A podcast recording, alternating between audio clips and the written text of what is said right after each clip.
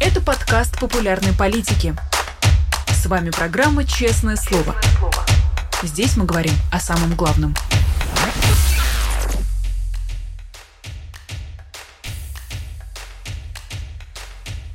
Привет, друзья! В Москве 11 часов утра. Вы смотрите «Честное слово» на канале «Популярная политика». Меня зовут Ирина Алиман. Здесь, по традиции, я, как и каждый утренний выпуск, да и вечерний тоже бывает, призываю вас ставить лайки, писать комментарии в чате, поддерживать нас на Патреоне, а либо становясь спонсором нашего канала на Ютубе. Ну и, конечно, не забывайте задавать свои платные вопросы через Суперчат нашему сегодняшнему гостю, тем более, что на связи у нас профессор и доктор экономических наук Игорь Владимирович Липсиц. Доброе утро! Доброе утро, здравствуйте, Ирина. Возможно, у нас есть некоторая задержка со связью, но я думаю, что в процессе эфира мы эту проблему решим. Я, как и говорила, очень рада вас приветствовать. Очень давно с вами не общались, и за это время накопилось масса вопросов. Ну вот, собственно, новость этой недели касается крупнейших экспортеров, которые с 16 октября, с понедельника, обязаны зачислять не менее 80% валютной выручки. На что, на ваш взгляд, направлена эта мера? Ну, в общем, впереди выборы президента, и желательно, чтобы до выборов какие-то, в общем, такие очень резкие раздражения у избирателей отсутствовали. А когда, в общем, курс уходит доллара выше 100 рублей за доллар, население начинает нервничать, население начинает как-то это психологически очень болезненно воспринимать, что рубль стоит меньше американского цента. Это как-то очень сильный удар по патриотизму. Поэтому будут пытаться всеми силами не допустить этого. Ну вот, соответственно, ради этого принято решение вмешаться в валютную деятельность. Строго говоря, вмешаться в финансовый менеджмент компаний-экспортеров, практически ввести туда, в общем, строго говоря, опять же, неприятный термин, но валютных комиссаров, которые теперь этим компаниям будут утверждать план графики продажи и покупки валюты. То есть практически мы наблюдаем картину, когда у этих 43 групп компаний, это же не компании, это 43 группы компаний, у них, в общем, происходит сильное ограничение права частной собственности, и владелец уже не вполне способен и не вполне вправе распоряжаться денежным хозяйством своей компании. Уже за него это будет делать валютный комиссар, а это, в общем, как бы некое такое, в общем, нарушение прав собственности. Это уже практически, ну, какое-то такое частичное огосударствление деятельности частных компаний-экспортеров. Вы говорите «валютный комиссар», а я сразу представляю себе человека в черном кожаном плаще и с какой-нибудь корочкой какого-нибудь ведомства. А может ли такой комиссар прийти, например, к Игорю Ивановичу Сечину? Корочка у него есть, Росфинмониторинг. Так что у него все нормально с этим. Он как раз силовое ведомство, он приходит как этот самый представитель. Ксива. Только что нога, может, нет, а так все. Ну вот ожидать ли Игорю Ивановичу Сечину или там Миллеру, например, такого валютного комиссара? У них и так очень сильно уже отбирают. На самом деле ситуация-то изменилась. У нефтегазового комплекса, у нефтегазовых компаний уже очень много отобрали. У них даже сейчас как бы и перестают требовать что-то дополнительное. Я напомню, что у «Газпрома», у Сечина, то есть у Миллера отобрали в прошлом году, значит, 1 200 000 000 000 рублей, значит, на подпитание, на подпитку бюджета. У нефтяников очень сильно повысили налоги, и, в общем, у них тоже все не очень весело. Им даже поменяли систему расчета цен, по которым у них взимают всякого рода пошлины и платежи. Так что у них уже довольно сильно отбирают. А вот, впрочем, пришли теперь. И это означает, что государство уже теперь никаким образом не ощущает себя связанным какими-то правовыми рамками, какими-то общими законами. А, в общем, рыночная экономика работает нормально, когда для всех есть какие-то единые правила. Ты эти правила знаешь, и ты должен в эти правила как-то встроиться, вписаться и в них научиться работать. А когда государство то одному, то другому дает какие-то персональные указания, то ты не понимаешь, можешь ты управлять своим бизнесом или нет, или завтра прибежит очередной комиссар и скажет: нет, вот хочу, чтобы ты отдал мне столько-то денег. Сегодня пришел валютный комиссар, завтра придет налоговый комиссар. Ну и вот это уже ты будешь находиться в состоянии, когда ты не знаешь, что у тебя в компании происходит. Ведь компании почему не продавали выручку? Да, надо тоже разбираться. Потому что компаниями управляет грамотный финансовый менеджер. Они понимают, что в стране идет инфляция, затраты на все покупные ресурсы растут. валюты. И если у тебя есть непроданная валютная выручка, то ты ее продаешь тогда, когда тебе нужно сейчас что-то купить. Ты получаешь максимальное количество рублей, которые ты сейчас можешь получить за валюту, и тратишь на покупку ресурсов для следующего цикла производства. У тебя тем самым как бы появляется возможность управлять рисками финансов, управлять риском инфляции. А если ты не можешь этим управлять, если этим управляет валютный комиссар, то ты не можешь защищаться от инфляции, и у тебя возникает ситуация неуправляемого финансового положения компании. Это, конечно, большая беда, и это, в общем, означает, что риски ведения бизнеса в России растут. А вот насчет доходности ведения бизнеса в России, это вопрос отдельный, и, похоже, не так красиво выглядит, как хотелось бы. Ну вот, к слову, если говорить об инфляции, то зампред Центробанка Алексей Заботкин констатирует, что в сентябре инфляция в России достигла 6%, и это нижняя граница целевого прогноза инфляции на конец года. Чего стоит ожидать в этом смысле? Ну, к сожалению, ускорение инфляции. Да, я понимаю, что Центробанк использует очень аккуратные цифры, там 6-7%. Мы понимаем, что по потребительской корзинке инфляция существенно выше. Там уже речь идет о двухзначных значениях. Но вот в целом по хозяйству, по экономике, ну, наверное, 6%. Скорее всего, инфляция будет ускоряться. И это уже связано с тем, что, ну, как бы обесценивается рубль. А как рубль обесценивается, обязательно происходит какой-то скачок цен. Вот мы видим последние, так сказать, буквально недели, то одна, то другая отрасль российской экономики говорит, нам надо повышать цены, потому что вот рубль обесценился, у нас выросли импортные затраты. Да? Значит, затраты связаны с тем, что не покупают комплектующие, сырье, материалы, компоненты. Это относится абсолютно почти ко всем отраслям российской экономики, в большей или в меньшей степени, но практически ко всем. За 30 лет, ну вот все успехи, которые были достигнуты, экономика России, они были достигнуты за счет того, что предприятия встроились в мировую цепочку разделения труда, стали покупать импортную технику, импортные технологии, импортные комплектующие, материалы. Это позволило поднять качество, улучшить производство по техническим характеристикам, добиться большей производительности труда и снизить издержки. А теперь все это как бы становится все дороже и дороже. Отказаться ты от этого сразу не можешь, потому что у тебя просто нет других производителей. И ты, в общем, попадаешь в беду, все, что ты покупаешь по импорту, дорожает, и тебе нужно этот рост переложить в цены, а цены упираются в население, которое не сильно богатеет. Богатеет, в общем, очень небольшая группа населения, те, кто связан с военными заказами, и те, кто получает выплаты в связи с военнослужащими. Остальная часть не очень. Обратите внимание вот насчет того, что происходит с реальным благосостоянием россиян. Очень же характерная история последних буквально дней, это кризис с курятиной в России. Очень такая история любопытная. Вдруг выскочили, значит, на поверхность представители российского ресторанного бизнеса и стали кричать, что у них проблема, они не могут добыть курятину для своих ресторанов. Что такое, кошмар какой-то? Значит, в чем дело? Оказывается, очень просто.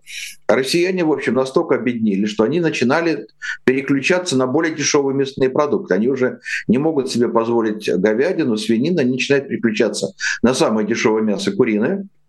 Поэтому резко выросли заказы от розничной торговли, да, от сети супермаркетов. И, в общем, практически все куриное мясо ушло в розницу, и вот уже ресторанам не хватает. Это вот к тому, что происходит. Население не очень богатое, и повышать ему цены довольно тяжело. Поэтому мы видим в России процесс, который называется очень странным термином шрингфляция. Странное очень слово. Шринг — это сокращать, сжимать. Это вот когда у вас вместо 10 яиц 9, когда у вас там не литр, а 900 миллилитров, ну и так далее. То есть это вот за те же деньги, но меньше объем продуктов, чтобы вы могли покупать и не дергаться, что вы платите большую цену. Это все отражение обеднения населения. Поэтому издержки растут, цены поднять нельзя, с прибылью становится хуже. Значит, возникает вопрос, риски большие, прибыльность малая, есть смысл вести бизнес, есть смысл расширяться? Похоже, что нет. Ну да, действительно, ФАС зафиксировал рост стоимости мяса птицы на 23% с начала года. Это, к слову, о том, что мы сейчас говорили. Ну, а если мы доверяем, ну, скажем так, продолжаем опираться на официальные данные от ЦБ и Росстата, которые продолжают утверждать, что инфляция там 6-7%, а не двузначные значения, которые, скорее всего, вероятнее, то чем вообще опасен такой рост между реальными показателями в реальной жизни, ну вот на полках магазинов и на ценниках, и разрыв между ними и макропоказателями, которые существуют на бумаге? Ну, смотрите, население же, оно смотрит не на цифры ЦБ. Никто же отчеты ЦБ не читает, и аналитические обзоры экспертов ЦБ не изучают. Все смотрят, что происходит с корзинкой, нарастает недовольство, нарастает раздражение, это нехорошая политическая ситуация, поэтому правительство и пытается как-то балансировать. Но у них проблема же какая? Они должны выбирать, либо пополнять бюджет, либо защищать население от инфляции. А, конечно, сейчас приоритет у бюджета, поэтому, чтобы бюджета было хорошо, нужно допускать ослабление рубля, поэтому, конечно, сейчас временно они пытаются как-то притормозить, чтобы он не ушел за 100, но вот возникает очень такая странная история. Посмотрите, у нас представлен проект бюджета. Проект бюджета на следующий год, который вызывает у всех экономистов вменяемых, ну как вам сказать, ошеломление или даже, в общем, возмущение. Потому что расходы бюджета на 2024 год возрастают по сравнению с бюджетом 2023 года, ну очень существенно. В этом году было около 30, чуть меньше 30. На будущий год заложено 36, и министр финансов бодро говорит об огромном бюджетном импульсе в экономику. На 20% возрастают расходы бюджета, запланированные. Откуда деньги? Нет такого роста экономики. Откуда деньги? Значит, совершенно непонятная история. Возникает ощущение, что государство просто прикидывает очень существенные масштабы девальвации рубля. И за счет этого будет пополнять бюджет, чтобы вот свести концы с концами. Когда ты видишь такие цифры бюджета на будущий год, представленные Минфином, ты начинаешь понимать, что вот возможен курс в будущем году и 120, и 130, и 150. Не знаю, дойдет ли он до значения, которое спрогнозировали экономисты Альфа-банка, 200 рублей за доллар в будущем году.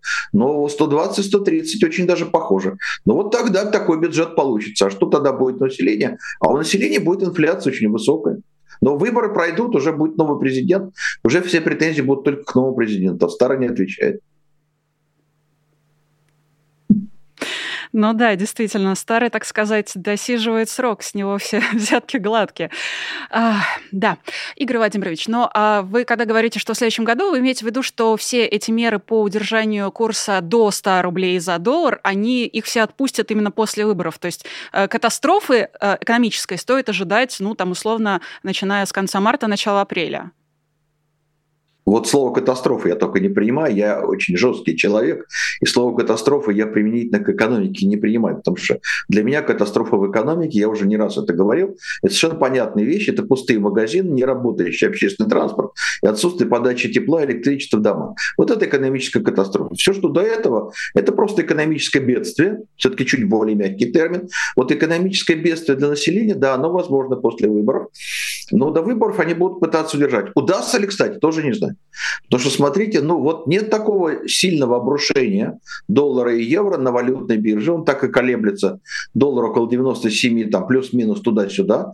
И это связано с тем, что довольно трудно сильно нарастить поставки валюты в России даже при вот контроле со стороны валютных комиссаров. Посмотрите, у нас какая картина сейчас происходит. Вот я с интересом смотрел, значит, объяснение того, что происходит с поставками нефти в Индию, да, значит, источник валюты, да, поставки нефти.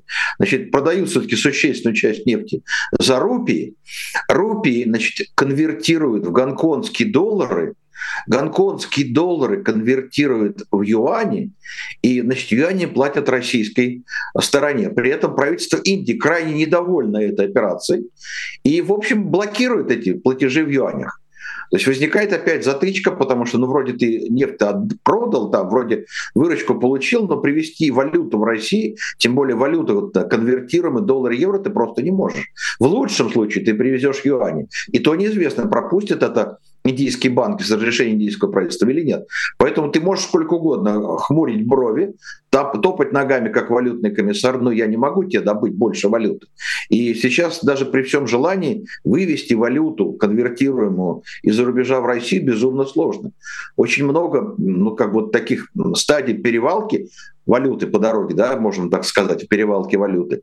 И очень трудно, поэтому вот такого, ну, ощущения, что валютные комиссары придут грозно, нахмурят брови, и в России хлынет поток валюты, и все стабилизируется, даже этого ощущения пока нет. А я правильно понимаю, что вот эти нефтерупии, которые из-за всех проблем с конвертацией и там прочими проблемами, собственно, они могут зависать на счетах поставщиков, и это непосредственно влияет как раз на курсы валют в России? Конечно, при этом понятно, что оставляя валюту за рубежом, компании, ну, не только, что называется, пытаются как-то обмануть государство, они пытаются обеспечить свой бизнес. Обратите внимание, что довольно долго Центробанк сопротивлялся введению вот и обратно этой продажи в обязательной валютной выручке. В прошлом году, если помните, Центробанк это делал, чтобы снять панику на валютном рынке России в 2022 году. А в этом году они выступали долго против, пока вот президент не нахмурил брови, и Центробанк не стал по стойке смирной и сказал: да, мы поддерживаем. Да. Но почему они против этого возражали? Ну, потому что понятно, что компании должны тратить валюту, чтобы покупать что-то ради продолжения своей производственной деятельности. Да, я уже сказал, что без импорта работать в России крайне тяжело и очень большие проблемы. Ну вот не получается. Вот как вам объяснить? Ну вот вчера прошла, скажем, можете проверить меня по интернету, некая история про то, какие проблемы в России с бумагой для книгопечатания. Да? Перестали поставлять хорошую бумагу, значит, российские компании начали предлагать свою, книгоиздательства начали вроде ее покупать, выяснилось, что бумага, ну скажем так, мягко не лучшего качества, и опять пытаются российские, значит, типографии, российские издательства заказывать бумагу, значит, по крайней мере, в Китае. Да? То есть оно импортозамещение не получается. А Китай — это все равно валюта, это пусть юань, но все-таки валюта. И это цены, привязанные, опять же, к курсу. Посмотрите, что юань у вас тоже подорожал. Да? Еще в прошлом году юань был 10 рублей за юань, сейчас у вас уже 14. То есть у вас дорожает даже то, что поступает из Китая, поэтому китайские товары, импорт из Китая, будет тоже дорожать, он тоже будет вкладываться. То есть вот сейчас происходит, ну, ситуация, когда в России инфляция приносится с импортом, она даже не полностью российская, она частично импортируемая. Жить без китайских товаров российский рынок не может, они дорожают, поскольку рубль обесценивается, и все китайское дешевое изделие, оно тоже становится более дорогим. Поэтому посмотрите, как у вас подорожали китайские автомобили, которые сейчас стали доминировать на российском авторынке. Ну вот к автомобилям и Китаю, я думаю, мы вернемся еще чуть попозже. А сейчас, кажется, подходящий момент, чтобы поговорить немного о геополитике и о ее влиянии на нефтяные цены. Мы с 7 октября наблюдаем новую войну на Ближнем Востоке. И можно ли сейчас с имеющимися вводными прогнозировать, как это повлияет на нефтяной рынок в мире и в России в частности? Ну, очень сложно. Я могу сказать так, что мы пока не знаем, как этот конфликт будет развиваться. Одно дело, если это останется конфликт на территории Израиля с Хамасом, с другой стороны, если в это дело включится каким-то образом Хизбалла, включится западный берег реки Иордан или, не дай Господь, включится Иран, тогда будет вообще совершенно другая картина. Тогда будут проблемы с перевозками нефти с Ближнего Востока, тогда может быть много. Но, с другой стороны, мы понимаем, что сейчас нефтяной рынок, он стал другим немножко, чем он был в 60-е годы, когда ОПЕК доминировал, и ОПЕК диктовал свою волю, и никто не мог ничего сделать. И уже мы видим, что западные страны начинают срочно, ну, как бы подстилать соломку и создавать себе альтернативные варианты. Вот в последние дни прошло сообщение, обратите на это внимание, что правительство Венесуэлы достигло соглашения США о том, что, в общем, они находят некий компромисс. Суть состоит в том, что, насколько я понял, власти Венесуэлы согласились провести выборы под международным контролем, чтобы они были демократическими, а в обмен на это американцы снимают ограничения на экспорт венесуэльской нефти. А это очень существенно. Напоминаю, что Венесуэла одна из крупнейших по запасам нефтяных стран мира. Если будет опять восстановлена добыча компании Chevron в Венесуэле, то на рынок может прийти довольно много нефти, что компенсирует даже сокращение частично вот поставок нефти с Ближнего Востока, если это произойдет. Поэтому сейчас как бы картина иная, чем она была в 60-х. И события на Ближнем Востоке, они, конечно, могут сказаться на рынке. И на коротком горизонте, скорее всего, скажутся. Но, скорее всего, не на очень долго и не очень страшным образом. Ну, а если будет самый драматический сценарий все-таки реализовываться, ну, например, наши спикеры, там, Михаил Фишман, в частности, говорил о том, что Путину выгодна война на Ближнем Востоке, поскольку она отвлекает общество, вообще общественность мировую от войны в Украине. Но он говорил это с точки зрения политической и медийной составляющей. А с экономической точки зрения, будет ли выгодно Путину, если в войну на Ближнем Востоке вступят Хизбалла, вступит Иран и остальные страны? Ну, я не политик, в отличие от ваших коллег, я экономист. Я понимаю, что, конечно, это большая проблема с точки зрения того, что нужно будет каким-то образом перестраивать отношения со всем этим регионом для Европы и США. Пойдут какие-то дополнительные военные поставки Израилю. США уже об этом объявила.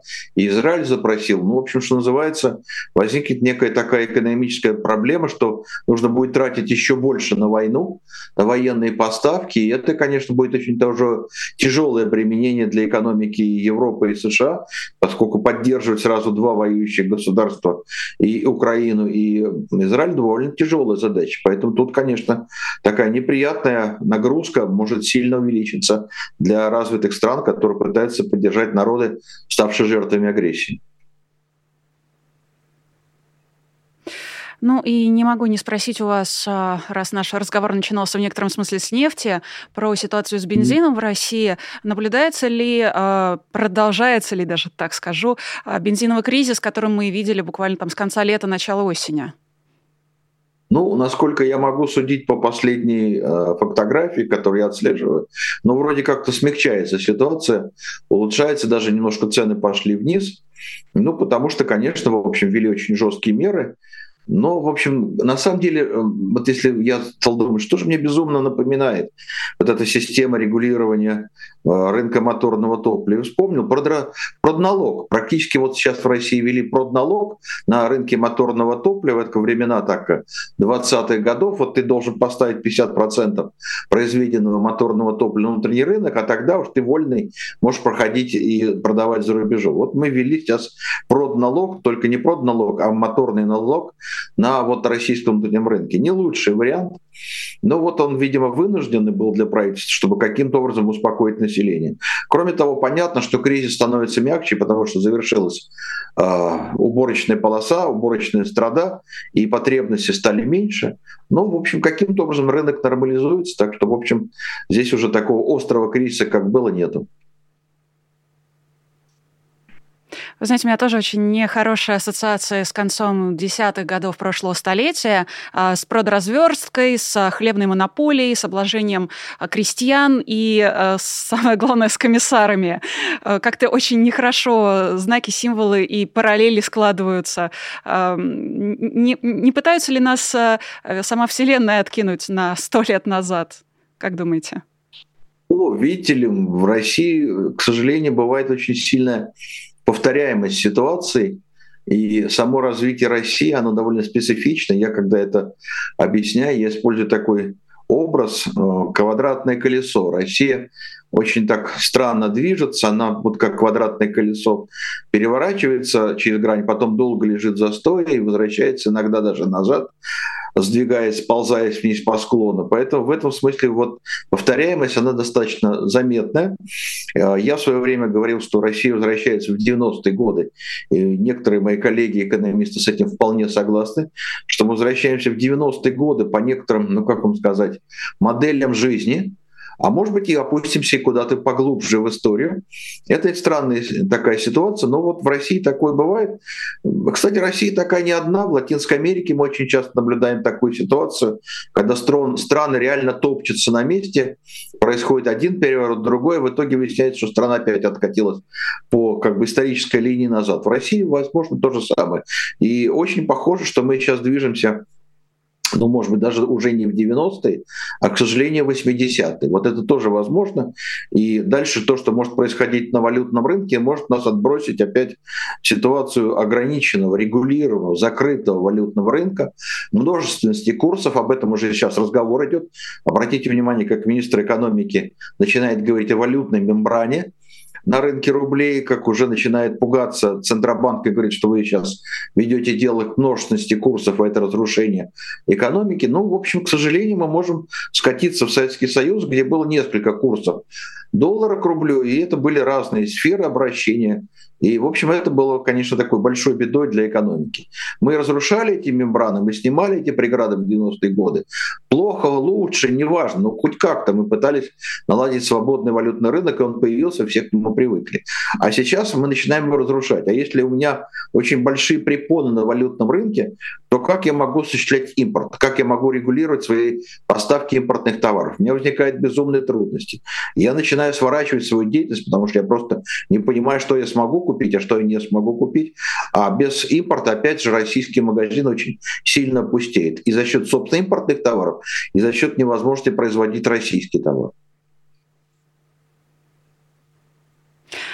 Игорь Владимирович, вот существующий политический строй в России разные политологи определяют по-разному. Кто-то говорит, что это гибридная автократия, кто-то осторожно говорит о чертах тоталитаризма, которые отмечают вот в последнее время. А если говорить об экономической модели в современной России и попытаться дать ей какое-то определение, как бы вы ее назвали? Это тоже какой-то гибрид на ручном управлении или это там что-то уже, что идет в плановую экономику больше? Но в плановую экономику это вряд ли придет. Плановая экономика — довольно высокая форма управления экономикой, требующая огромной квалификации. Это я вам как специалист по плановому хозяйству, по образованию вам говорю. Тут не построишь теперь. Вот. Это скорее командная экономика. Я, как и многие другие российские экономисты, социологи, психологи и, культурологи, считаю, что Россия скорее движется, ну уж вы не пугайтесь, в такой феодальной системе. Потому что это уже очень похоже, государство в лице президента отдает какие-то зоны для кормления своим вассалам, феодалам, те, содержат каких-то более мелких вассалов. Ну, в общем, возникает такая за верность императору, тебе выдают какую-то зону на кормление. Это, в общем, такая феодальная система, где нет единого закона, где закон действует по принципу, что король велел, то и правильно, а что король не велел, то мы накажем. Вот это, где господствует опричнина, как это было во времена Ивана Грозного, вот это как раз то, что мы сейчас наблюдаем. Поэтому, с моей точки зрения, к сожалению, мы движемся в глубину истории, к некой рода феодальной экономики, где вот людишки могут кормиться, но никакой защиты и у них нету, закон их не защищает, и в любой момент феодал может у них все отнять, потому что он феодал, а они людишки, плебс, и у них никакой защиты нету. Ну, это нас, на самом деле, откидывает даже не в начало прошлого столетия, а век так в 15-16. Очень некомфортно, конечно, об этом думать. Давайте разберем еще пару заявлений Антона Силуанова, министра финансов. Вы его уже несколько раз упоминали, и он в последнее время действительно отличился своими цитатами. Он сумел сказать про бюджет, который, очевидно, про военный, про проект бюджета, что он, нет-нет, не военный, он вообще-то социальный, хотя я не понимаю, на основании чего он делает такое заявление. И, кроме того, он допустил изменение ставок налогообложения в следующем году, там, включая ставку НДФЛ, а потом он свое заявление откатил и вроде пообещал налоги не трогать следующие 3 года. Я уверена, что вы про министра финансов и про то, как оно все бывает в реальности, знаете в этом смысле больше, чем я, и сможете экспертно прокомментировать его заявление и, возможно, как-то спрогнозировать, к чему это в итоге приведет. Неужели даже налоги в следующем году повысят? Ну, во-первых, почему даже налоги повысят, когда их уже повышает? Ну, давайте разберем, что происходит в России. Народ почему-то верит, что налоги в России не меняются. Во-первых, это уже не так. Обратите внимание, сколько новых налогов за последние 1,5 года во время СВО в России появилось на самом деле. Во-первых, у вас появился налог на сверхприбыль, который вдруг откуда-то с неба свалился на крупнейшие российские компании. И у них отняли по принципу «крупные – отдай». То есть не было даже доказано, что у них получились какие-то особые прибыли из-за того, что были высокие мировые цены. Просто сказали: получил больше миллиарда прибыли, отдай 10%. Вот я так хочу. Я так желаю, отдай 10% и все. Если отдашь ближе по времени, то есть еще в 2023 году, то можешь 5%. А если оттянешь до 2024, то 10%. Это практически что означает? Что у вас в России появилось прогрессивное налогообложение прибыли. Поэтому Силуанов пришел в Госдуму и стал говорить: да нет, это разовый акт. А мы же следим за тем, что говорит не только Силуанов, но и его замы. Знаете, зам же проговаривается. И замы Силуанову сказали, да нет, конечно, мы задумали это как разовый акт, вот этот сверхприбыль налогом обложить. Но, может быть, и дальше будет применять. А кто же его знает? Вдруг нам потребуется, вдруг нам нужно будет. Мало ли, какие проблемы у бюджета будут. Да? Так что у вас уже началось изменение налогообложения, у вас уже повышаются ставки акцизов, без всяких проблем, только что повысили ставки акцизов, скажем, по алкогольным напиткам, поинтересуйтесь. У вас уже начинает появляться новые пошлины, только что появилась новая пошлина, которую в народе назвали уже пошлина на девальвацию. Она привязана к ценам на импортные товары, зависит от того, какой курс доллара. Значит, соответственно, чем рубль больше обесценивается, тем больше пошлин на всех экспортеров, да, кроме, опять же, нефтегазовых. Так что у вас уже реформа налоговой системы пошла. И как вел себя Силуанов, он очень путался в показаниях, знаете, очень такая интересная картина, использовать терминологию надо из уголовного розыска, путается, подследственный на допросе путался в показаниях, да? Поэтому сначала сказал, что бюджет, вот он весь приоритетный, военный, потом сообразил, что впереди же выборы, черт возьми, нельзя же пугать население, сказал, у нас бюджет социальный, то есть в течение 2 минут совершенно сказал противоположные вещи, при этом оперировал очень такой хитро подтасованной информацией. Он же на основе чего сказал? Он сказал на основе того, что у него вот по проекту бюджета на чисто оборонную статью 29%, а социальную 30%. Но это же подтасовка, потому что, значит, на самом деле у него военные расходы идут по другой статье, охрана, так сказать, правопорядка, поскольку там сидит Росгвардия, которая тоже участвует во всякого рода военных действиях. У него военные расходы сидят в гражданской экономике, там, где расходы на экономику, там строительство военное и оборонительные сооружения проходят. У него в социальных расходах выплаты пенсии, значит, всякого рода пособий семьи военнослужащих. Поэтому у него, конечно, военный бюджет, милитаризованный бюджет. И, конечно, эти расходы значительно больше, чем на гражданские нужды социального направления. Поэтому, конечно, бюджет у него военный, и он просто пытался как-то, исправиться. Потому что он, в общем, сначала сказал правду, потом понял, что правда политически нехорошая, он срочно начал справляться, чтобы по голове не дали. Что касается налогов, то тоже там очень странная прозвучала фраза. Он, значит, сказал так, что вот мы, наверное, в этом бюджетном цикле не будем корректировать. Но это же очень странная история, потому что такой бюджетный цикл он тоже объяснить не может. У нас же бюджетный цикл 3-летний, да? Поэтому у нас каждый год принимается, значит, на 3 года вперед. Поэтому что такое бюджетный цикл в понимании господина Силуанова, понять сложно. Он может в будущем году сказать, у нас начинается новый бюджетный цикл, мы планируем бюджет теперь на 25-й, 26-й, 27-й, мы примем другие налоги. Поэтому на самом деле я и в своих лекциях на Ютубе, на своем канале говорил, что скорее всего россиян ждет повышение налогового бремени, и оно будет существенным. Может быть, не сразу повысит НДФЛ, но вот есть очень большая вероятность повышения НДС. А НДС платят все, это косвенный налог. Акцизы уже повысили, так что у нас государство запланировано на будущий год довольно существенный рост штрафов с населения.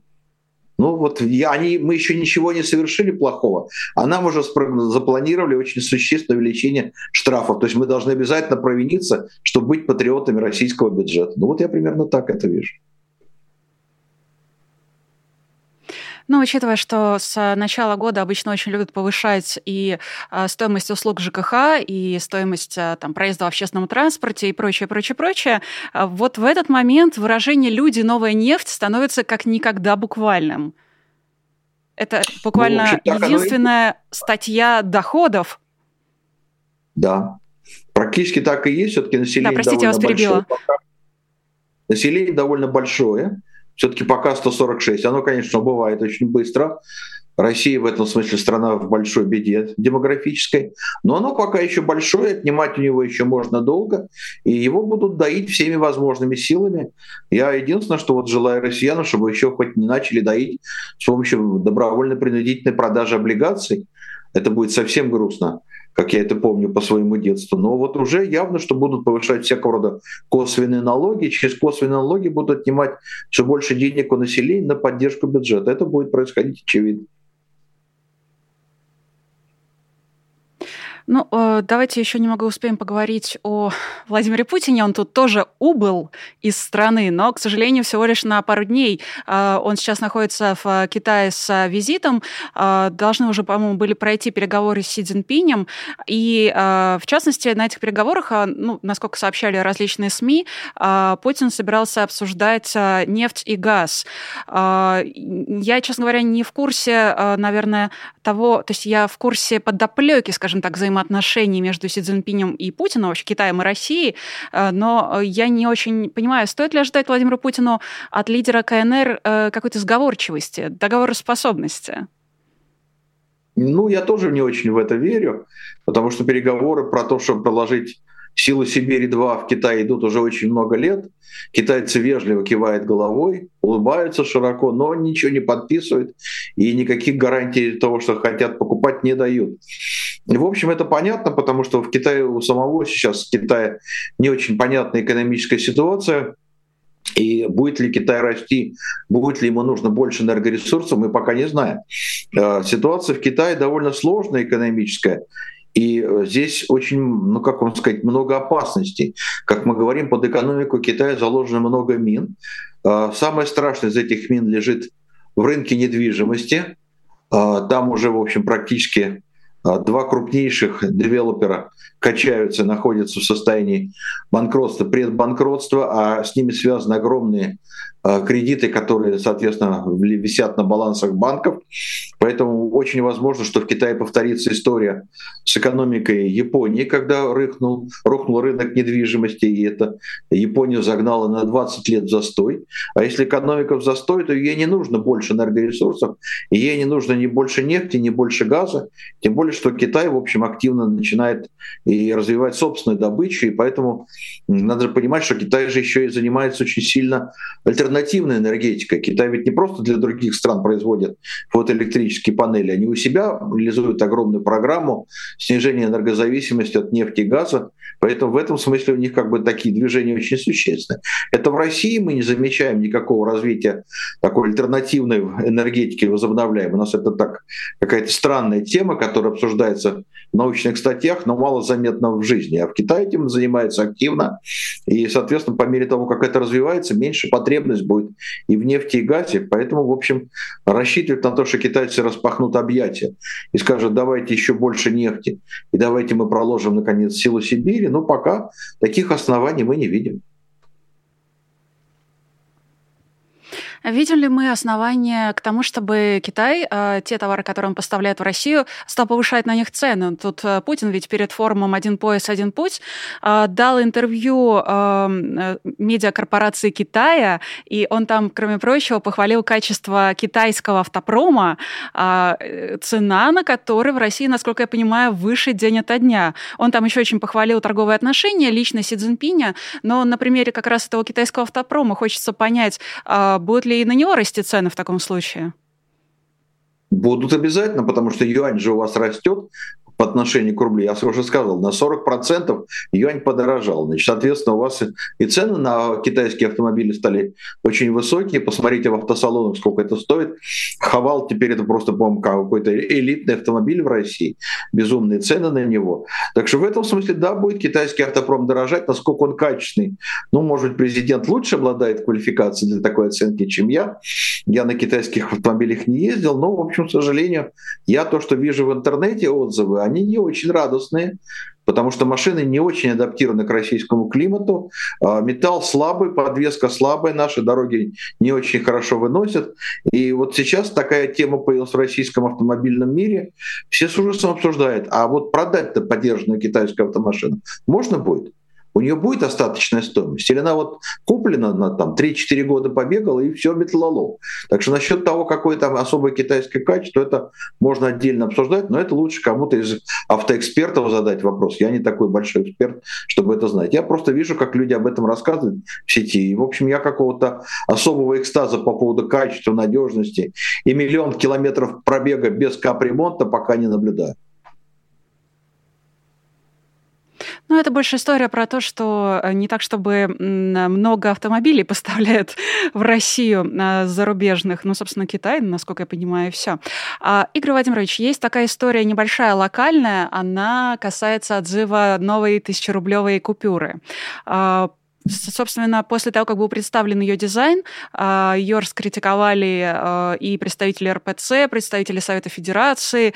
Ну и в целом она вызвала большое возмущение из-за того, что на оборотной стороне был изображен минарет с исламским полумесяцем и церковь без креста, которая находится в Казанском Кремле. Я напоминаю о том, что согласно Конституции Россия является многонациональной страной. Насколько, как вы считаете, вообще Центробанк, который теперь после критики отозвал эту купюру и, очевидно, будет дорабатывать дизайн, насколько Центробанк вообще подвержен критике отдельных представителей общества, включая, там, например, РПЦ? И могут ли такие институции влиять на что-то еще в финансово-денежной политике? Ну, в России такие институции могут влиять абсолютно на все, но надо понимать, что в России есть некая такая тенденция, которой стараются не говорить, но которая существует, и она известна, это тенденция мусульманизации России, да, она очевидная, об этом говорят сами исламские деятели, она, в общем, достаточно понятная. Посмотрите, мы всегда привыкли понимать Россию как страну тотально или, во всяком случае, доминирующую православную, но это уже не совсем так. По последней переписи, которую мы можем использовать, у нас в России 17-18% населения исповедует ислам. И есть оценки самих исламских специалистов о том, что в перспективе ближайших десятилетий доля исповедующих ислам в России превысит 50%. И Россия станет преимущественно страной исламской, мусульманской, а не православной. В общем, с этим надо как-то считаться, с этим нужно как-то, в общем, работать, потому что, наверное, я считаю, разумно было бы вообще на денежные знаки, которые используются всеми гражданами России с разными вероисповеданиями, религиозные символы вообще не наносить. Ни полумесяц, ни крест, потому что люди по-разному могут на это реагировать. Так что в этом смысле тут, знаете, по-разному можно смотреть. Я не могу сказать, что, так сказать, это какой-то доминирующий фактор, но учитывать его, наверное, надо. И сама структура дизайна должна быть по меньшей мере очищена от таких вот символов, несущих раздражение по религиозному признаку. Последний вопрос вам задам. Он пришел от нашего зрителя в чате. Подскажите, пожалуйста, в условиях сжатия экономики России и ориентации на госзаказ военки, какие компании российского рынка могут быть актуальны? Ну вот на ум нашему зрителю приходят только металлурги. Как вы думаете? Металлурги, да, но это неправда. Значит, еще, конечно, нефтепереработка, потому что моторное топливо и, конечно, масла, без которых военная техника, как вы понимаете, не работает, поэтому это все очень актуально. Это, значит, все, что касается пластика, герметики, значит, всякого рода уплотнители, это стекло, то есть, которое все нужно для военной техники. Так что тут очень много, причем металлургия не только черная, но и цветная. В этом смысле строительство, потому что очень большой объем военно-строительных заказов будет, и это, в общем, сегодня становится, ну, наверное, самым перспективным направлением в строительном комплексе России, который, может быть, даст ему не упасть. Вот. Так что в этом смысле довольно много. Кроме того, надо же понимать, что, конечно, швейная промышленность, все, что касается обмундирования, обувная, которая работает на обувь для армии, пищевая, которая все больше начинает работать на поставки продуктов питания в зону СВО. Так что на самом деле вокруг военного заказа может кормиться немалое число компаний, и, в общем, те, кто будут там работать, они могут хорошо зарабатывать, но, к сожалению, они будут оказываться в такой ситуации, что они будут приемлемы и терпимы только в России, но могут оказаться в категории людей крайне нежелательных за границами России, компании нежелательные, сами они могут попасть под санкции. Но внутри России, обслуживая военный заказ, они могут неплохо зарабатывать. И, судя по всему, мы таких людей в России видим достаточно много. Звучит это, конечно, не очень радостно. С другой стороны, ну, сложно говорить людям о том, чтобы они перестали есть, пить, одевать свою семью, лишь бы ничего не делать, связанного непосредственно с такими работами. Но это действительно очень печально, что буквально единственное место, где можно заработать деньги в ближайшее время, это все, что связано с гособоронзаказом. Мне кажется, туда еще пропаганду нужно добавить. Никому не рекомендую идти в пропаганду все-таки, но, насколько я вижу, по крайней мере, на 2024 год, собственно, выборный, там очень большие статьи расходов. Тоже отметили, да? Да, конечно. Но это понятно. Нужно поддерживать лояльность населения, будут туда идти расходы, там будут заработки, это все понятно. Вся остальная культура будет на голодном пайке, потому что она получает денег, в общем, в реальном исчислении меньше, ей практически не индексируют на инфляцию растущую, о которой мы говорили. Поэтому расходы на науку, на образование и здравоохранение в реальном исчислении будут меньше, чем прежде. Инфляция их съест очень сильно. Ну и, соответственно, вот поэтому там особенно заработать-то не удастся. Поэтому, если у вас есть таланты какие-то в этой сфере, то я вам никаких хороших прогнозов по поводу того, какую вы сделаете интересную научную карьеру, какая у вас будет интересная деятельность в сфере культуры и как вы хорошо будете кормить семью, работая в сфере образования, дать, к сожалению, не могу. Зато вы дали очень честную оценку, честное слово в нашем эфире. И спасибо вам большое за это, за трезвую, честную оценку и за те прогнозы, которые вы даете. Я надеюсь, что мы с вами встретимся вновь. Каждый раз хочется верить в то, что новости в следующий раз будут получше. Но поживем, увидим, посмотрим. Спасибо вам большое еще раз. У нас на связи был профессор, доктор экономических наук Игорь Владимирович Липсиц. Еще были вы, те, кто смотрели нас в онлайне, более 5000 зрителей, но лайков почему-то в несколько раз меньше. Пожалуйста, поставьте лайк, если еще не. Ну и кроме того, напоминаю, что нас можно и нужно поддерживать на Патреоне. Для этого достаточно навести камеру своего смартфона на QR-код, который вы видите внизу своего экрана, перейти на сайт Patreon и стать патроном честного слова. Вы знаете, что у нас их 2, в 11 и в 17 часов каждый день. Иногда бывает 3, так что это сразу несколько поводов, плюс несколько поводов поддерживать нас на Патреоне. Еще один повод — это ваше имя в бегущей строке, которую мы показываем каждый раз внизу нашего экрана. Ну и кроме того, можно становиться спонсором нашего канала на Ютубе, либо дарить это спонсорство, как это сделала Таня Пикола. Она подарила спонсорство канала «Популярная политика» одному зрителю. Ну и на этом я прощаюсь. Напоминаю, что лайки и комментарии можно оставлять даже тогда, когда вы смотрите этот эфир не в онлайне, а уже в записи. Мы обязательно все прочитаем. Ну и, конечно, приходите на очередное «Честное слово» сегодня в 17 часов, а меня зовут Ирина Алиман. Прощаюсь до следующих эфиров. Пока. Вы слушали подкаст «Популярной политики». Мы выходим на Apple Podcast, Google Podcast, Spotify и SoundCloud. А еще подписывайтесь на наш канал в YouTube.